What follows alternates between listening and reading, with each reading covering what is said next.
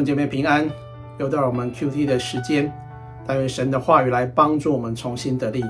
今天要读的经文在但以理书的第十章十到二十一节。今天的经文比较长，所以我们不先读，等一下我们要一段一段的来看。今天的经文是接续昨天的一到九节，但以理在古列王三年所看见的异象。前面讲到他看见一个大异象，就啊、呃、全身无力，面貌失色，毫无气力，因为没有人可以在神的面前可以站立得住。十到十二节说，忽然有一手按在我身上，使我用膝和手掌支持围起。他对我说：“大蒙眷爱的但以理啊，要明白我与你所说的话，只管站起来，因为我现在奉差遣来到你这里。”他对我说这话，我便战战兢兢地立起来。他就说：“但以理啊，不要惧怕，因为从你第一日专心求明白将来的事，又在你的神面前刻骨己心。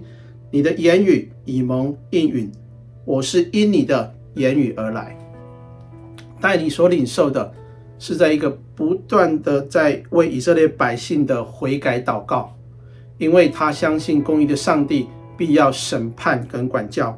但是他更相信上帝是一位守约施慈爱的神，乐意给他们机会。所以当他被掳的这几十年来，他天天都向着耶路撒冷祷告，求上帝给属他的百姓一次的机会，而让他们回到耶路撒冷去。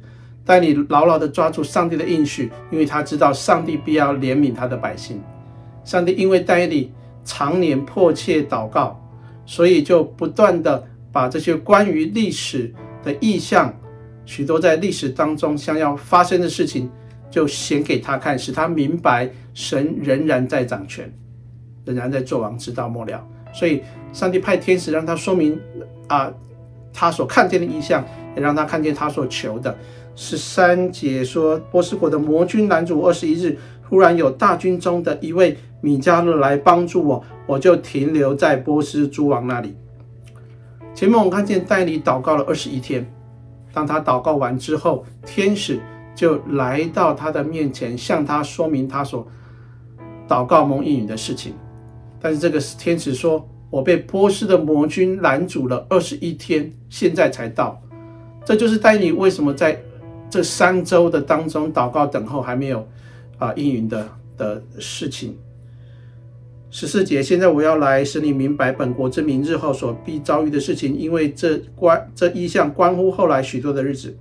但你最关心的还不是上帝会不会抛弃我们，而是当上帝再给我们一次机会的时候，我们会不会珍惜这个机会？我们面对许多的罪恶、软弱、引诱、试探，以及外在的政权、帝国、外邦人的逼迫，我们的信仰的时候，不论是内忧外患，其实在这个背后都有一个临界黑暗势力的影响。到底上帝的子民在这样内外都受到攻击的时候该怎么办呢？神的儿女到最后会不会得胜？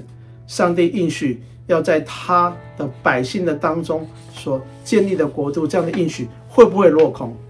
但你所关心的就是上帝的旨意如何。其实我们从今天的经文可以看见，天上或是灵界的天使也在为我们征战。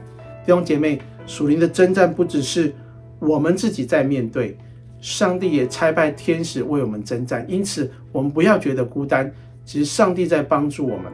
再者，我们看见那个波斯国的背后也是有一个灵界黑暗的势力在在这些政权的后面，在主导人的心思意念，来抵挡神的旨意。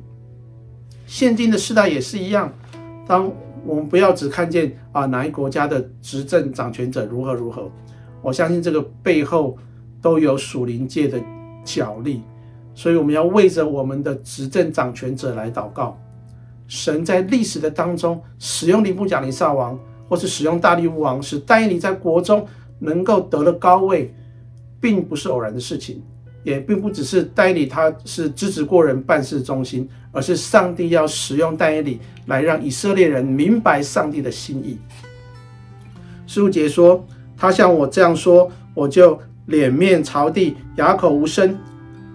不料有一位像人的摸我的嘴唇，我便开口向那站在我面前的说：“我主啊，因见这异象，我大大的愁苦，毫无气力。我主的仆人怎能与我主说话呢？我又一见异象就浑身无力，毫无气息。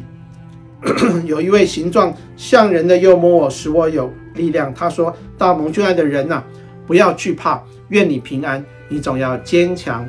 他一向我说话，我便觉得有力量，说：我主，请说，因你使我有力量。”我们看见但以理也像以赛亚一样，当他们遇见神向他们显现这么大的异象的时候，他们真的承受不住。一方面，人因为罪的缘故会惧畏上帝的荣耀；一方面，人会觉得自己很渺小，实在没有办法有能力承担上帝这么大的启示或是托付。有时候光是要理解神的启示就已经头昏脑胀了。在前面第八章，但以理领受一个异象，他都昏迷不醒，大病一场，真的是非常的不容易。好像启示录里面的老约翰在第一章十七节说：“我一看见就扑倒在他面前，像死了一样。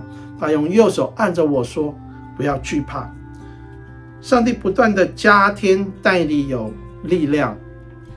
弟兄姐妹，我们也是一样，当我们明白神在我们身上的带领跟旨意，我们需要主耶稣的扶持跟帮助，我们才有信心跟勇气去面对前面的困难跟挑战，来回应神给我们的意向跟提醒。我们需要神，没有神的帮助，我们真的什么都做不来。二十一节二十，他就说：“你知道我为何来见你吗？现在我要回去与波斯的魔军征战。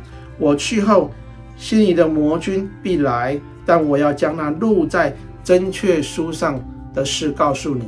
除了你的大军米迦勒之外，没有帮助我抵挡这两个魔军的。”其实征战没有结束，波斯的魔军拦阻天使来见但以理，就是这个邪恶的势力不愿意但以理知道，虽然环境这样的恶劣困难，但是神最终仍然要得胜，仍然要掌权。所以神的百姓对神要有信心。仇敌最不想让我们知道的就是这个事实，我们要艰辛倚靠上帝，必能够得胜。